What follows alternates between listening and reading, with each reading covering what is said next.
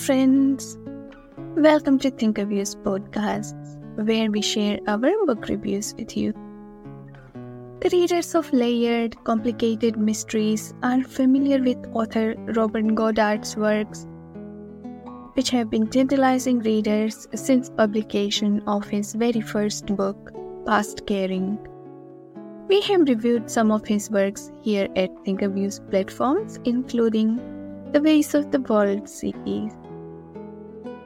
And in 2020, he published a detective fiction mystery novel that is titled The Fine Art of Invisible Detection. Featuring a middle aged Japanese woman prefers to blend in the backgrounds.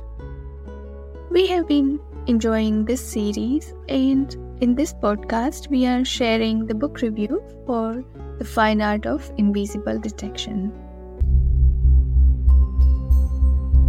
So let us take a look at the cover page of this book. It follows the minimalistic theme that was seen on some other murder mystery detective series published in last few years.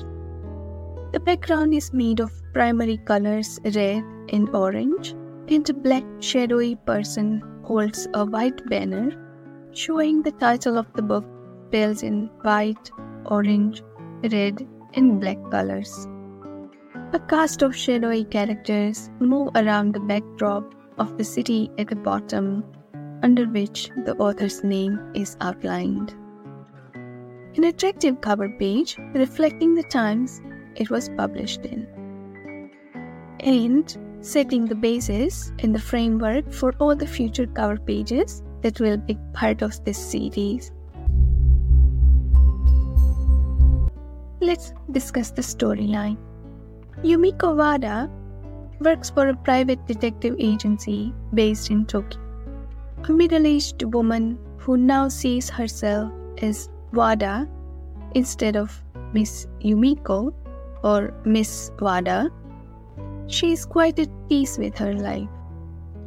Then Mimori Takinaga comes to Kodaka Detective Agency with a request to meet a man called Martin Caldwell in London. Martin has some information to share about Mimori Takinaga's father, who allegedly committed suicide nearly 40 years ago. As Wada is fluent in English, they decide to send Wada to London for the meeting.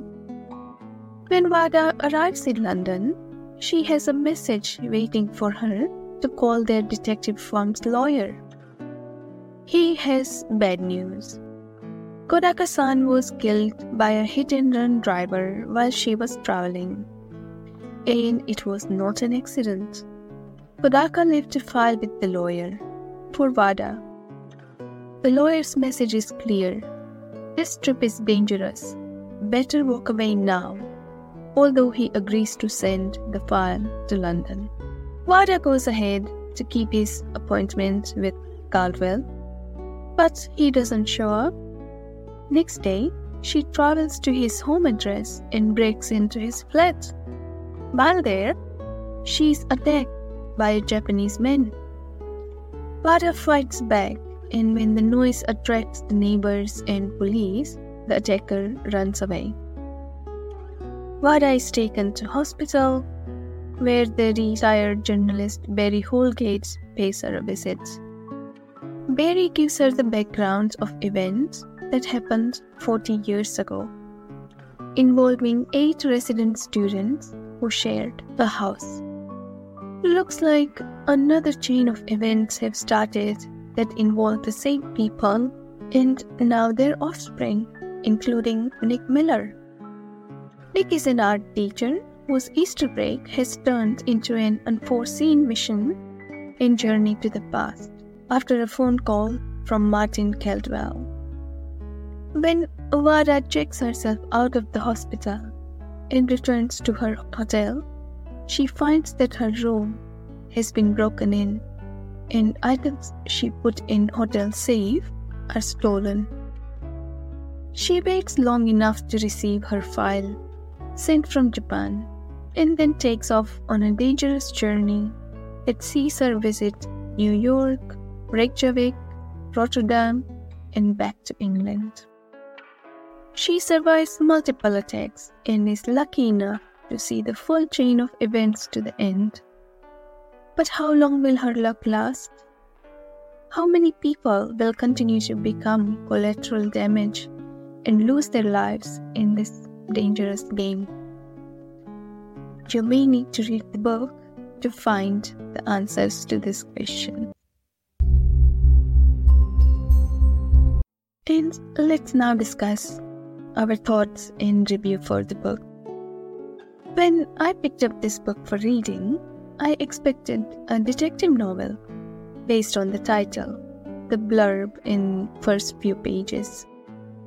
But it is well and truly in line with other Robert Goddard books, which are known for their layered mysteries laced with conspiracy theories and a twist behind every turn.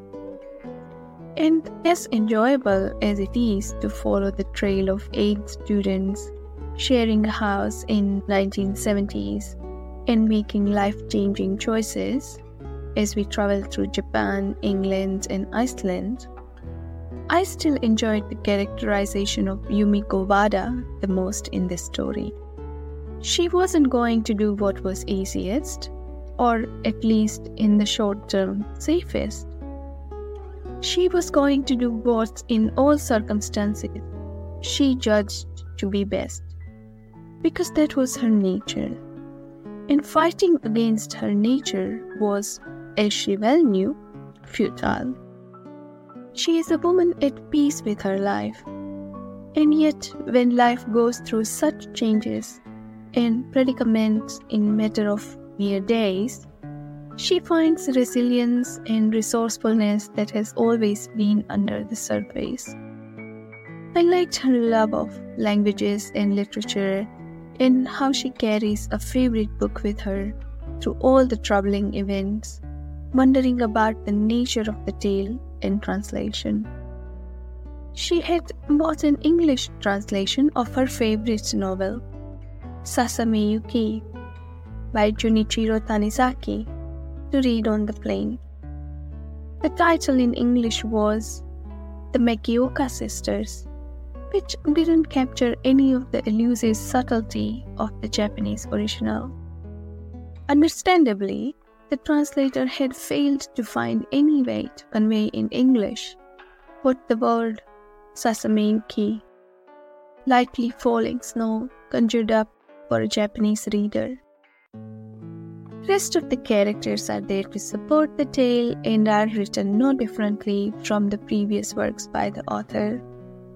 There is a wide variety of nationality, professions, capabilities, and some stereotyping. I think the following line sums up most of the divisions that drive conflicts. The true division of mankind, not male and female, not black and white, not even rich and poor, but the right people and the wrong people. Secret in the background includes military secret, poisonous gases, the need for every generation to fight for a better world. There is also the representation of current climate crisis and how that can be utilized for monetary gain by certain groups. The book is fast, readable, and will be enjoyed by fans of the author. But I did find it a bit light on the detailing in spaces. In summary, it is an entertaining, interesting tale featuring a new detective who solves more than a murder mystery and probably will come back for more adventures in the next books by the author. Views rating for this book is around 8 stars out of 10. Please do let us know if you enjoy reading detective fiction if you enjoy listening to book reviews in the podcast, hit the like button, subscribe to the channel. Please also let us know if there is any detective fiction that you have enjoyed reading and would like us to read and review at Thinkerviews platforms. And until the next time, thank you for listening.